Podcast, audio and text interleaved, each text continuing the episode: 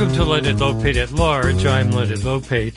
The End of Reality, How Four Billionaires Are Selling a Fantasy Future, the latest book from University of Southern California professor of communication and digital media Jonathan Taplin, is an expose of the metaverse, cryptocurrency, space travel, and transhumanism, and of the cultural power of Peter Thiel, Mark Zuckerberg, Marc Andreessen, and Elon Musk. It's published by Public Affairs and brings Jonathan Taplin to our show now. Welcome. Good to be here, Leonard. You accuse uh, these four gentlemen of capitalizing on the low quality of life among America's poor and working classes by selling them a carefully calculated fantasy. Yeah. Uh, so. Yeah, well, I, I, was hoping that you'd give me a sense of what that fantasy is, but. Uh, well, you, you know, I'm happy to tell you what that fantasy is. Fantasy takes four parts. One is Elon Musk's notion that the Earth is doomed and we're going to have to give him $10 trillion so he can go to Mars, and that will come from NASA and the American taxpayers uh, to start a new civilization on Mars. Uh, Mark Zuckerberg's fantasy is that uh, within 10 years, most people will be out of work because the AI and the robots will be doing all the work, and you will sit at home uh, spending seven hours, eight hours a day in the metaverse. Uh, you put your virtual uh, reality helmet on in the morning, and you'll take uh, a trip to wherever you feel like, or if you want to pretend that you're Tony Stark, you can you can be in the Avengers. You can date Gwyneth Paltrow. Uh, Peter Thiel's fantasy is that we can live to 200 years old um, through uh, all sorts of ways to alter our genes and other ways. And needless to say, only the rich people will be afforded the possibility to live that long. And then Marc Andreessen has a couple of fantasies. One is that crypto is uh, an extraordinary, important uh, currency, and um, the second is that we will be able to fight wars without any human casualties because he's building all the software for the drones and the killer robots that will be our fighting force in the next generation. And you say that they're creating a world where, quote, nothing is true and all is spectacle. I guess, yeah. I guess that's the appeal. Well, basically, you know, if you think about Elon Musk has um, 130 million um, followers on Twitter. And all of those followers get every single tweet Elon Musk says. If, if you look at the hmm. the chart of of uh, Twitter stock for the first eight, I, mean of Tesla stock, the first eight years of Tesla's um, life as a public company, the stock never went anywhere. And then Elon got on Twitter and began to use bots to get himself lots of followers. And then he was able to just create hoopla around Tesla, and the stock went up 300%. That's why he's the richest man in the world today. Uh, so the ability to use the communications platforms, whether it's Facebook or Twitter, is an extraordinary powerful ability. You make a distinction between the new oligarchs and the old ones by noting that the modern tech billionaires are granted immunity for content published on their platforms through Section 230 of the Communications Decency Act. I'm, I'm sure that that act wasn't passed with this in mind. Well, when Bill Clinton and Al Gore passed that act, no one was thinking of social media. Hmm. We had no idea what it was going to be. And so we were thinking of static websites. And, and even though I don't even believe it was worth protecting Google that way, um, needless to say, uh, last a few months ago, Rupert Murdoch had to pay $780 million for defaming a voting rights, a, a voting machine company. Mm-hmm. And yet there was far more misinformation, lies, and everything on Facebook and Twitter. But you can't sue Facebook and Twitter for libel because they have this safe harbor um, protection, which is granted only to them, only to the digital media companies. And that liability shield is unique in the world. And so they have a very special privilege. And obviously, they hope to maintain that privilege. Yesterday, most of these moguls were in Washington, D.C. with Chuck Schumer trying to influence the direction of artificial intelligence policy. And, and Josh Hawley noted that there hadn't been that many monopolists in a room since hmm. the Gilded Age. Um, so I, I think we have to be careful if we don't want them to do the same thing on AI that they did to us with social media. Now, you've had a rich working life that began when you were the tour manager for Bob Dylan and the band, and then you produced the concert for Bangladesh for George Harrison, went on to Hollywood where you produced Martin Scorsese's two early films, Mean Streets and The Last Waltz. And over the, the next 40 years, you produced more movies, ran the ran media mergers and acquisition groups for Merrill Lynch. Now, how did that factor into your writing this book? I mean, it's well, impressive. I, have I've had a sense that the internet has not necessarily been a friend to creative artists.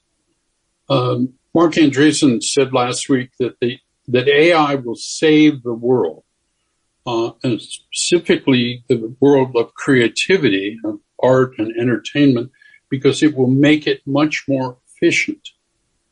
Well, um, I never thought art was meant to be efficient. I always thought- well, I I don't think so either. I mean, you can you know I worked for Bob Dylan when I was a young man, and and you can go down to the Bob Dylan Museum in in Tulsa, and you can see ten drafts of the song like a Rolling Stone. Hmm.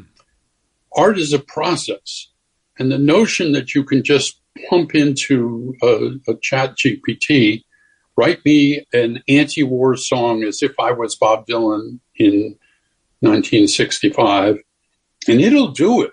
But it will be not be banal and lame. And so what these people want, and quite frankly, what the whole strikes in Hollywood are all about is the desire of the corporate overlords of, of media to be able to use these tools to make things cheaper, faster, better, but that doesn't mean they're going to be better. Um, you know, Marvel Cinematic Universe would like the ability to put every single uh, screenplay they've ever written into a large learning model. And then instead of a screenwriter who they used to have to pay $750,000, they'd have a prompt writer, and he would write three paragraphs. Uh, Captain America meets the Hulk in Iceland. Uh, then Black Widow comes in in the second act, and those three paragraphs, in in literally less than a day, the GPT would spit out a new screenplay. Now, for Marvel, there would be a problem in that the the Copyright Office won't give a copyright to something that's purely written by a machine. So they'd hire some poor broke screenwriter and get him to add a little something and put his name on it. And in three weeks, they'd have a screenplay as opposed to the usually takes a year to get a good screenplay done. And it would be just good enough. It would be mediocre, yes, but just good enough, which is all they really want because well, that's what a lot of the past uh, things were as well. There were often complaints that they were just simply banged out. I agree. But cultures move forward by genius. You know, uh, you know, ChatGPT is never going to write Hamlet. ChatGPT is never going to write like a Rolling Stone. Mm-hmm. And if we eliminate, if we decide that we want machines to make our art um, then I think we're in a big problem. Look at what's happening with the lawsuit between Stable Diffusion and Getty Images. So, Stable Diffusion, which is a tool that you can use to create, you know, virtual photographs, realistic images. And how did they train this machine? They took 12 million images that were all copyrighted from Getty images without permission, hmm. stripped all the metadata out of them, and ingested them into this machine. So that I can ask it to make me a picture of Joni Mitchell. And it won't be the work of any individual photographer, but it'll look very much like Joni Mitchell. And so nobody will get paid. And, uh, you know, needless to say, Getty is suing Stable Diffusion. And, and yesterday, Stable Diffusion announced that it was going to put out a new tool called Stable Audio, which would, quote, generate high quality music for commercial use. Hmm. Well, how did they do that? Same deal.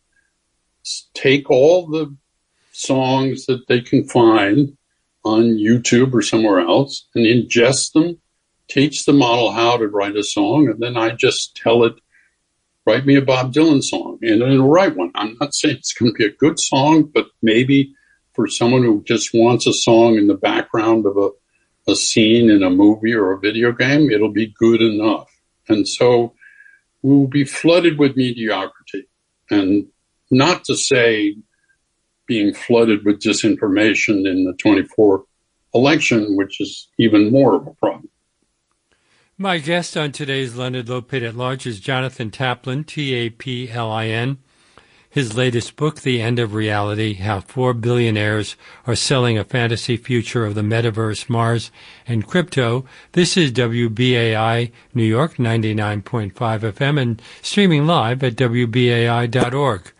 Would you say that all four of your subjects are libertarians?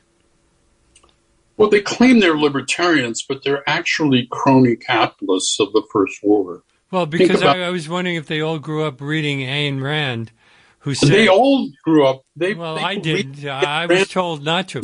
But, but she said if any civilization is to survive, it is the morality of altruism that uh, men have to reject. Well, that's scary. Well, but that's what they want. You know, Elon Musk, when asked by Walter Isaacson if he was going to give his fortune away like Bill Gates did, said, no, I can do better myself than spending it on my own projects. Um, you know, I, I just as a sidebar, I read over the last two days Isaacson's biography of Musk. And I don't know if you ever saw that movie, Almost Famous, in which a young 19 year old guy who was reporting for Rolling Stone gets taken aboard the private jet of a famous rock band and finds himself surrounded by beautiful groupies and ample drugs and whatever. I mean, I swear to God, Isaacson's book felt like he was the kid in Almost Famous. He he paints Musk as if he's some kind of modern day bipolar, very priapic Thomas Edison. But that's not true. Thomas Edison made inventions that helped the average person, made the light bulb, the phonograph. And these were tools for humanity.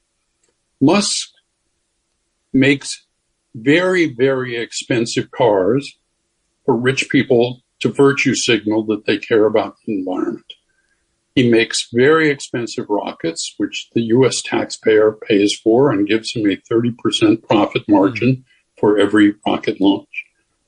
And he makes satellite systems, Starlink, which he sells the services to countries and militaries like the Ukraine, but still retains the ability to turn them off when they do something he doesn't like, such as trying to uh, move close to Russia or or bomb the Crimean fleet in Russia uh, with drones. He he just turns them off. He makes his own independent. He's a supporter of Russia in this uh, conflict. What? He's a supporter. I think, yeah, I think he is. Well, he, he certainly doesn't want to piss off Putin. Hmm. He gets a lot of his steel from Russia, and and he's very careful not to get Putin mad. He he also uh, you know, the journalist Howard Fineman said yesterday that he thought uh, Musk should be locked up because he violated the Logan Act. He is making essentially independent foreign policy as a private citizen. And um, I'm not sure if that's wrong, right. You know, I, I think I think there's real problems. Um, and like two weeks ago, he complained that the Jews were damaging his business of Twitter. And, and his rationale was that the ADL had the temerity to point out that once he took over Twitter, he let Kanye West and all the other anti Semites back on the platform who'd been banned personally previously. He got rid of all the content moderators. And then the ADL has the temerity to point this out to advertisers that Twitter is a stew of anti Semitic hatred. And, and Musk says, well, it's the Jews that are screwing up my business. I mean, it's nonsense. But Not I, only with the, the stupidest deal that's been made in the 21st century, but he's the one who's caused the problem. But hasn't he been hurt recently by a lot of bad press and the creation of threads as an alternative to Twitter, which I assume he's renamed X because Twitter was getting bad press?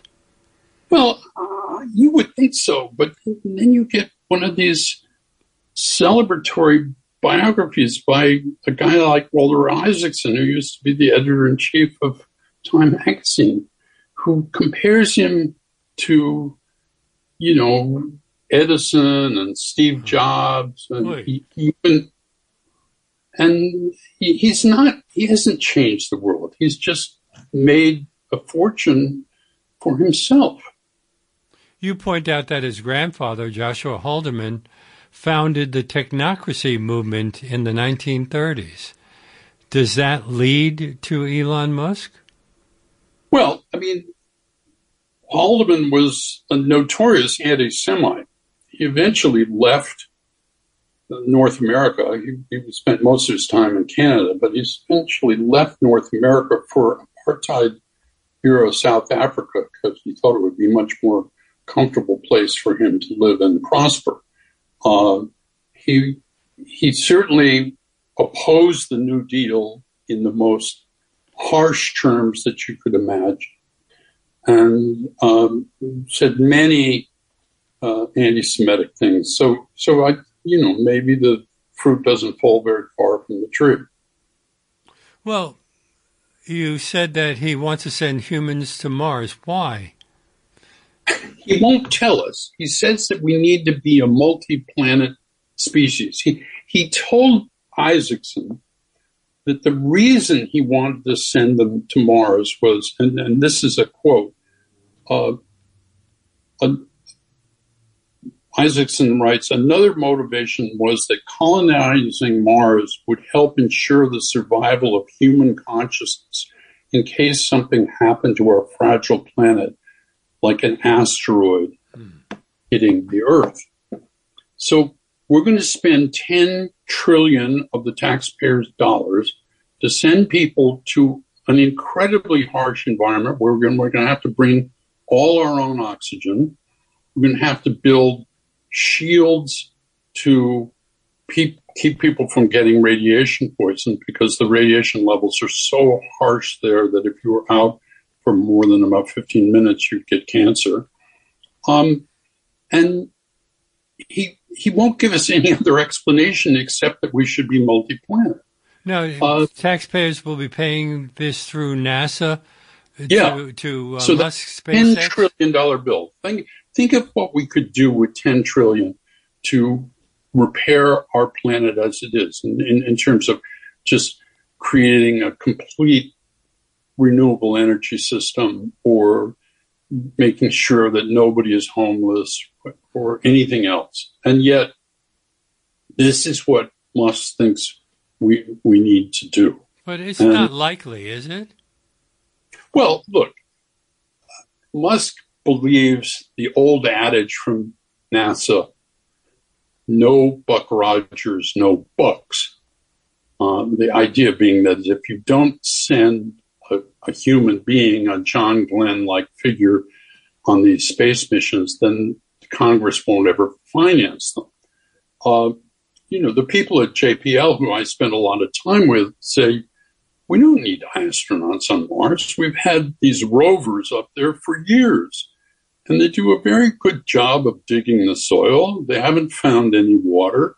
They haven't found any minerals that are any different from anything that would, you know, create some magical new energy source. So what do we need to send humans for? Not only do you have to preserve them, you have to get them back. Hmm. And it's it's just it's just a big ego trip, to be honest. Now, let's talk about some of the other terms here. You use the term techno determinism. What do you mean by that? Or is, did somebody else coin it, I assume? Well, I've heard the term before. I, did, I certainly didn't invent it, but, but the notion of techno determinism is that since, say, the date when Google went public, uh, you know, in the early 2000s, we have assumed that the moguls, the big tech moguls, know what they're doing and where we're going. In other words, they have a plan for making our civilization a lot better. So, are we sliding toward oligarchy? Well, we're already oligarchy. I mean, look at the the plot of the one percent wealth holders versus the bottom ninety percent of wealth holders. It has since Ronald Reagan been on a straight upward curve for the 1% and a straight downward curve for the 90%. So, you know, the oligarchy is not a question. It's, we already have that. Uh, what we really are, have to question is why both Republicans and Democrats have allowed Silicon Valley to do whatever it wants to do without any regulation. I mean, we regulate banks far more than we regulate big tech companies. And yet, as you look at the Forbes top 20 people who are wealth holders in America, they're almost all software tech owners. Hmm. Um, so I, I think these four men see the chaos and the gridlock and, and the partisanship as a feature, not a bug. They don't want anything to change. They love the fact that there's no regulation on their businesses. They love the fact that they haven't been had a tax raise. I mean, in fact, Donald Trump and George Bush both lowered their taxes substantially. Um, and, and quite honestly, since the demise of the labor unions in the 80s when Ronald Reagan really tried to, to hurt the labor unions, the Democrats have looked to Silicon Valley more than they've looked to the labor unions for their financing for can. So, I mean, when you get a, a scene like yesterday where Schumer gathers all these moguls in the room and tells the labor union guys was wait outside the room and, and we'll come and see you for a second session in the afternoon. You, just understand that these people are want to control whatever happens with regulation, which I'm very skeptical. They want to control that AI is not uh, challenged and their businesses are not challenged. So this is one of the few areas where we're seeing bipartisanship. Yeah, I think so. I mean, I, I thought that that Hawley's comments yesterday were kind of interesting. You know, he not only did he say that that it was the largest, uh, biggest gathering of monopolists since the Gilded Age, he also said, yeah, I added a money that the approach was repeating past mistakes Congress outsourced oversight to tech companies when rules on social media were being developed, leading to unmitigated disaster. I agree with that. And I, I don't think I agree with Josh Hawley on anything, but I agree with that. Um, so, I mean, if you look at the facts of all the statistics of what happens with young girls on Instagram, what happens with the deaths of despair from people just without work it's it's very clear that social media has been a net negative, and it certainly has added to the exacerbation of, of partisanship uh, and disinformation. And quite honestly, the coming election will make 2016 look like a playground because the ability to use AI to create millions of pieces of online disinformation would be uh, astonishing. What about cryptocurrency, which is uh, a part of the story you tell? Why do you think the Securities and Exchange Commission should have jurisdiction over cryptocurrency? And hasn't cryptocurrency kind of seen its day?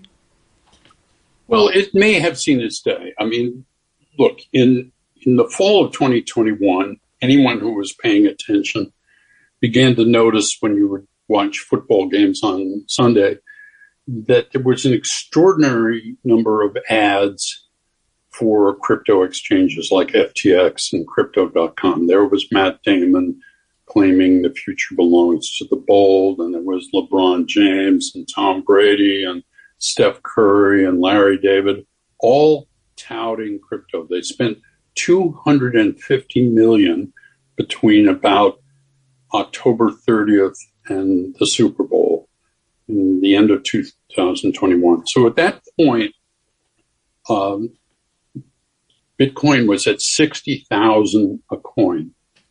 And as Scott Galloway of New York University pointed out, about 90% of all the Bitcoins were held by 2% of the holders. They were known as the whales. So they put out all this info, ad stuff, and the average citizen floods into cryptocurrency, buying at sixty thousand dollars a coin, and the whales are happy to sell at that price. And by May first, Bitcoin is at nineteen thousand dollars a coin. So the suckers came in, bought from the whales, and lost most of their money. Hmm. And it's never recovered since then. So obviously, a lot of people got burned, and but that still doesn't mean that there's any real regulation of crypto yet. You know, Gary Gensler has been trying to regulate crypto, but Congress keeps fighting him and keeps saying, well, it should be regulated by the Commodities Future Trading Company, which is corporation, which has no commission, which has no enforcement capabilities whatsoever. You're listening to Leonard Lopate at Large on WBAI New York 99.5 FM and streaming live at WBAI.org.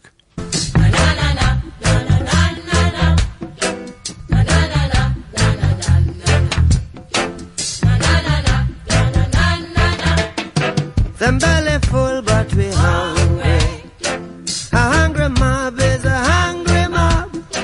Fall, I hope you're enjoying my conversation with Jonathan Taplin. If you sign up to become a member of WBAI during today's show with a contribution of $50 or more, you can receive a free copy of his book, The End of Reality How Four Billionaires Are Selling a Fantasy Future of the Metaverse, Mars, and crypto. To do that, just go online to give2wbai.org or call 212 209 2950 during today's show, and we'll be happy to send you a copy. That's give and the number 2wbai.org or 212 209 2950.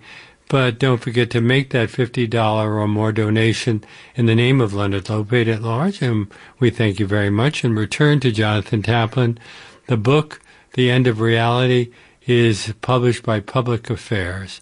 And he is a University of Southern California professor of communications and digital media. Is this book a logical follow up to your previous two books?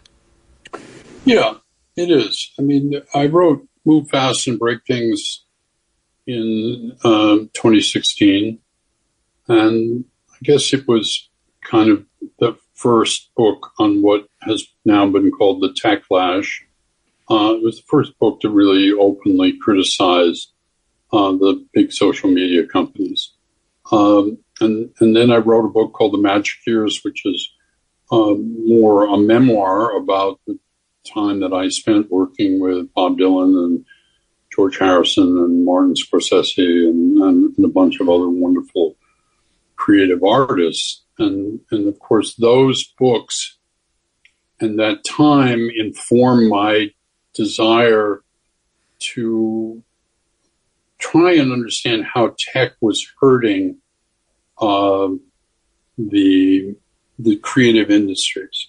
Uh, you know, in Move Fast, I tell a story of um, Levon Helm, who was the drummer in the band, who made a, a pretty good living even after the band uh, stopped recording, because in the 80s, uh, everyone moved from having uh, vinyl to CDs.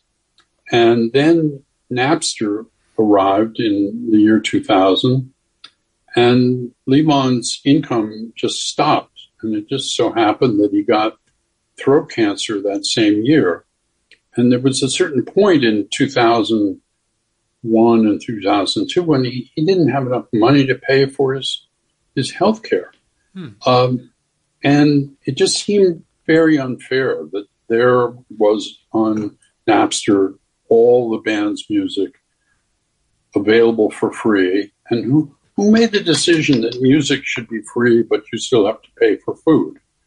Um, so I, I, that's really was the impetus to start thinking about what role the big tech companies had in hurting the creative economy. And of course, that now is really a, a factor of, of what's happening with with the strikes in Hollywood, for instance. Well, mm. Levon Helm would been would be replaced now by AI, wouldn't he? Are we seeing yeah, that happening in recording that, studios? That's what they hope, you know. And and you know, there's a there's one, you know, the actors are in strike, and, and nobody's really quibbling over how much an actor should be paid. What they're quibbling about is that the studios would like the ability to uh, scan the body of an extra mm-hmm. uh, and and keep that in a database.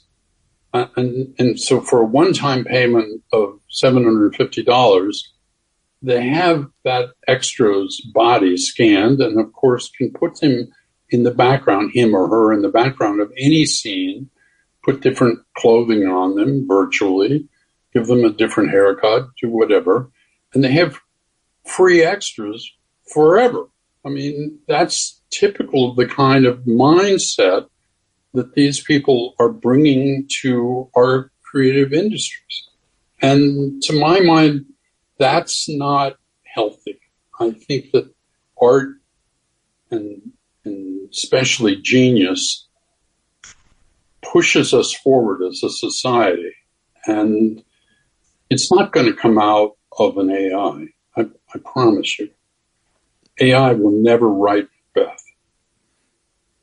Peter Thiel promotes the concept of transhumanism.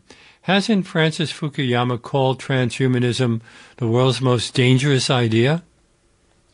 Yes. So let me talk a little bit about transhumanism. It has a, a few dimensions, one of which is this notion of the singularity, which is the idea that within five to 10 years, you will be able to merge someone's consciousness into uh, artificial intelligence, and that even if the person's body deceases, that person can still continue to be a player. So Peter Thiel, uh, who is definitely afraid of dying, even if he actually died, he could still keep running Palantir, his surveillance capitalism company, um, for forever. Um, but it has two other aspects. So Thiel would like to live to the age of 200. And he's trying various things to do that, one of which is he goes down to San Diego once a month and gets blood transfusions from 18 year old men. Uh, he says he's looking into parabiosis. Yes. So, so he did a lot of experiments with mice and became convinced that old mice lived longer if they get blood transfusions from young mice. And so he's applied that to his own body in the belief that it will allow him to live longer. Um, he's invested a lot of money into other areas of research in maintaining uh, human longevity well into the age of 160 or 200. Um, but the other aspects of transhumanism is what is known as designer babies. So you've done programs on the CRISPR mm-hmm. genetic editing tool. Um, and essentially, what that means is that, that they could test an embryo in vitro and come up with the conclusion that this baby will not be a great athlete or will be only in the 60th percentile of the SAT score. And for an investment of a few million, you could potentially change that outcome. You could make your embryo a great athlete or make them the smartest kid in their class. Hmm. But of course, again, it would only be available to the very rich. So the whole idea of Jefferson's all men are created equal, as Fukuyama points out, would just go out the window. It would, there would be no basis for the American compact if, if either your longevity or your ability to succeed had to do with how much money you or your parents had. So there would be a serious increase in income inequality as a result. Absolutely. But so, you know, AI is going to make a serious increase in income inequality.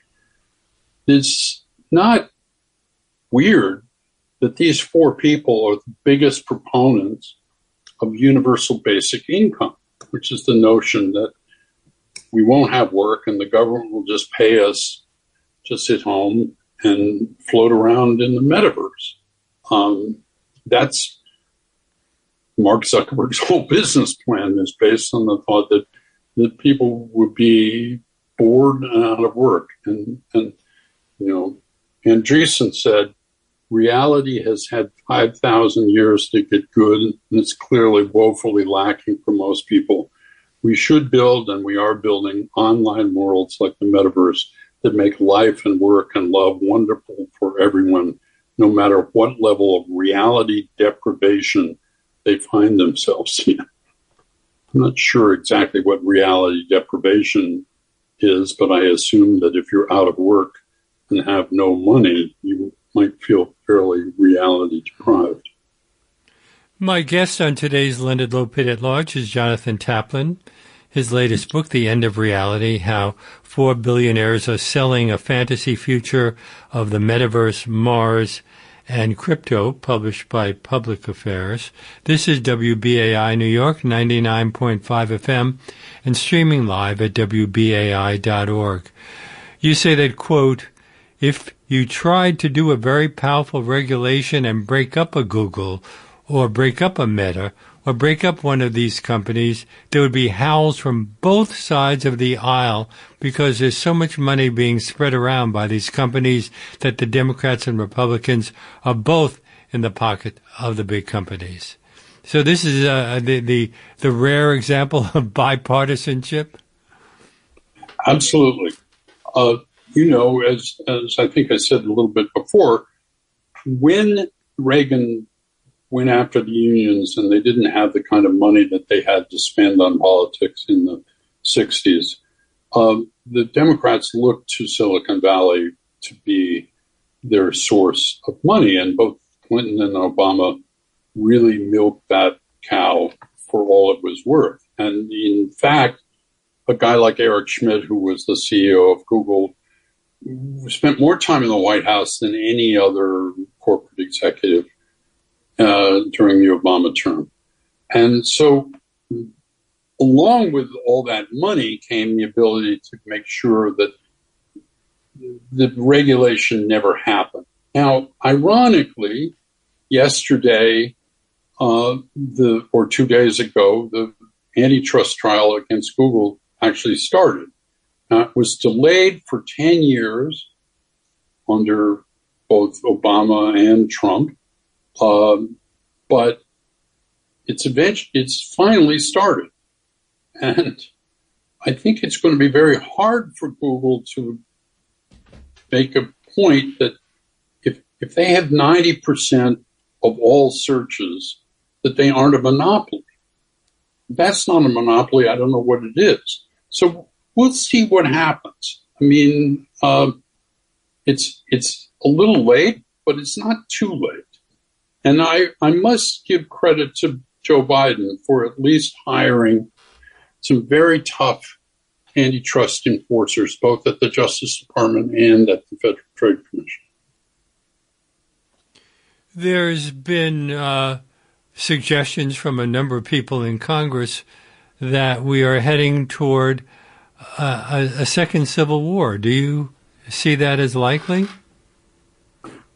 Well, I think it's likely in the following sense in, in that social media is capable of spreading disinformation on such a level with no penalty to the companies that host these um, platforms that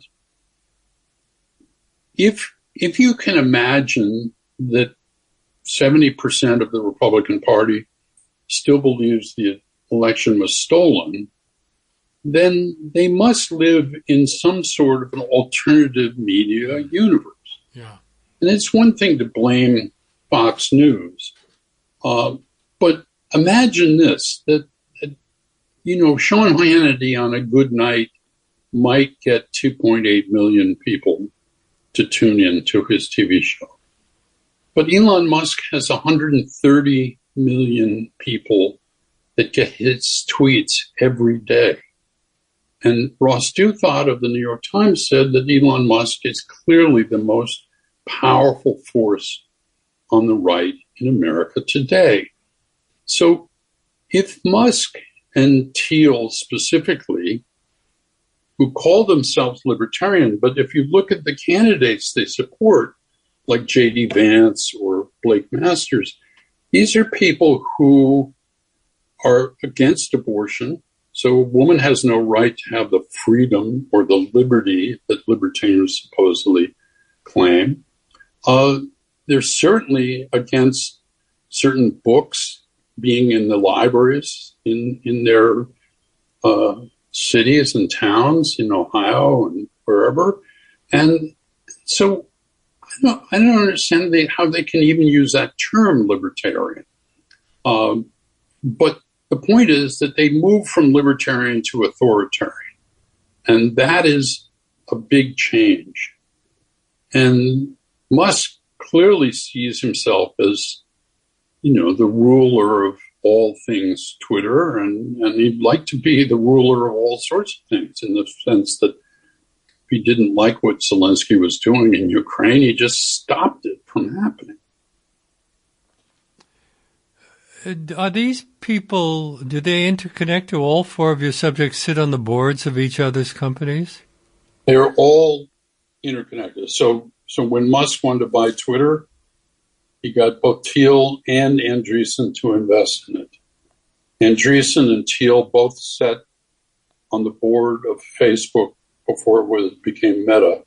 Um, Musk and Thiel were partners in a company called PayPal. I mean, all their lives they have been interlocking directorates, uh, and and they they keep each other very closely aligned. Uh, you uh, didn't Thiel once post that competitions is for suckers? Yeah. So, so Thiel doesn't like the idea of competition. He likes monopolies. He thinks those are the kind of businesses you should invest in. That's why he invested in um, Facebook. You know, Facebook has four of the five largest social media companies in the world. So, I mean, he, he's Thiel is another couple of things that he said that are kind of strange. One of which is that democracy and capitalism are not compatible. Oh boy.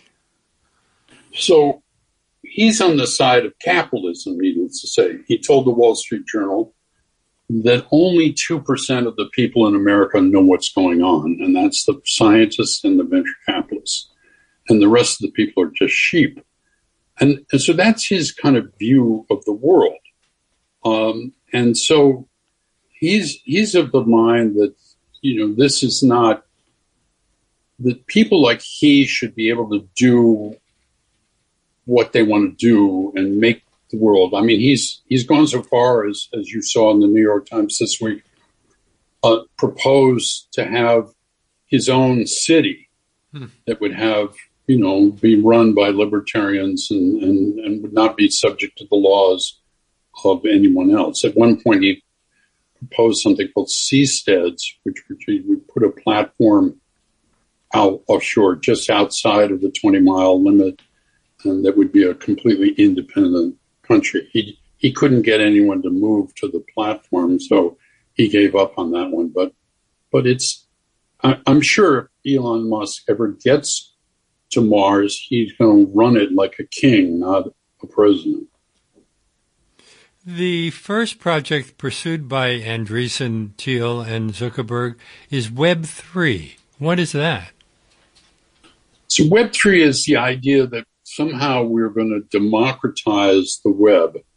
And as Jack Dorsey pointed out, this is the biggest con of the recent age. Um, Web3 is basically the metaverse plus crypto. So you, everything you will buy, you'll buy with crypto. You will do all your shopping and all your living in the metaverse. Hmm. And somehow the idea that this will be uh, democratized is being brooded about. But of course, it's not. It's going to be controlled by one or two companies, one run by Mark Zuckerberg and maybe one run by Marc Andreessen. Well, they're all very wealthy but I don't see any of this is happening. So, is this just what they do uh, in their for for a living and in their spare time? Yeah, but it is happening. I mean, they've already spent three billion building the metaverse. People have already spent hundreds of millions investing in crypto. Uh, Peter Thiel is spending billions to be able to live to 200. Hmm. And, and, you know, Elon Musk to this day will tell you he's going to get to Mars. I mean, he told us he'd be on Mars by now, 10 years ago, but, but he's still telling Walter Isaacson, who's a little clueless, that, that this is going to happen. And it, it, may not happen, but um, they're intent on on making trying their best to make it happen. Now we have just about a minute and a half left. Is there anything else you want to uh, mention before we close this down? I I think that there is a resistance movement coming. Hmm. I certainly think the strikes in Hollywood are part of that resistance. I think the fact that the Writers Guild got 10,000 signatories to a letter to the AI um, barons saying, uh, you have to pay us if you're going to, you know, ingest all our work into your uh, learning models. I think the fact that that the kind of music that was so successful this summer from Beyonce and Taylor Swift is, which is much more vulnerable, much less aggressive than the music that we've been hearing from the men is a good sign. So I, am I'm, I'm kind of hopeful. You know, I I remember a a quote from Camus, uh, the the rebel. He said, "We are at the extremities now. At the end of this tunnel of darkness, however, there is invariably a light. just already divine and for which we have only to fight to ensure it's coming. All of us among the ruins are preparing a renaissance beyond the limits of nihilism. So that's my hope that, that we have a renaissance and that we resist this notion that machines can replace nature. And I, I hope you're right. My great thanks to my guest, Jonathan Taplin. His book, The End of Reality How Four Billionaires Are Selling a Fantasy Future, is published by Public Affairs. Thank you so much for being on our show. My thanks, Leonard. And that brings us to the end of our show. My great thanks to Keziah Glow, our executive producer, and to Reggie Johnson, our audio engineer, for all the important work they do throughout the week. If you're just discovering this program and would like to hear more our one hour deep dive interviews, you can access our nearly 900 past shows streaming on demand at WBAI.org. Our podcast, which has now surpassed 1 million plays, is available on iTunes, Apple, and everywhere else you get your podcasts. Now, before I sign off today, I need to ask you to support WBAI to keep the station coming to you. We are going through a rough time, uh, which began with the pandemic, and uh, we're still not really recovered. And so we're asking all of our listeners who have the means to do so to make a contribution at whatever level they're comfortable with by calling 212 209 2950 or by going online to give to WBAI.org right now.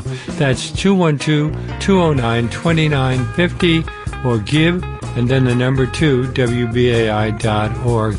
Because we need your help to keep bringing this unique in-depth com- content, information you usually don't get anywhere else. And as I mentioned earlier, anyone who makes a contribution of $50 or more in the name of Leonard Lopate at Large right now can receive a copy of the book we've been discussing, The End of Reality by Jonathan Taplin. So why not make that call right now to 212 209 2950 or go online to give to WBAI.org. And you might also consider becoming a sustaining member, what we call a BAI buddy for 10 15 $20 a month. We'll say thank you to anyone who signs up to become a BAI buddy for $10 a month or more with a BAI tote bag. And we'll be grateful because it allows us to plan for the future. So why not support the only station in the New York radio area that's 100% listener sponsored with your tax deductible support? And we are preempted tomorrow, but I hope you can join us again on Monday when Ian Goldin will discuss um, the book he co-authored with it's called The Age of the City Why Our Future Will Be Won or Lost Together. We'll see you then and have a great weekend.